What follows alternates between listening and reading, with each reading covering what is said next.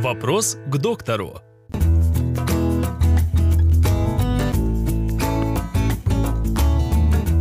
Каковы причины нарушения сна?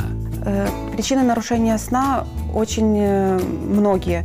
Это может быть из-за нарушения гигиены сна, может быть какие-то физиологические, патологические процессы. Э, Что значит нарушение гигиены сна? Это э, ложитесь спать с компьютером, смотрите какие-то новости неприятные перед сном. Э, физиологически это уже могут быть эм, депрессия, стресс, тревожное состояние. И патологически это какие-либо заболевания э, не только нервной системы, а и, и других органов и систем. Это в частности эндокринной, э, сердечной и так далее.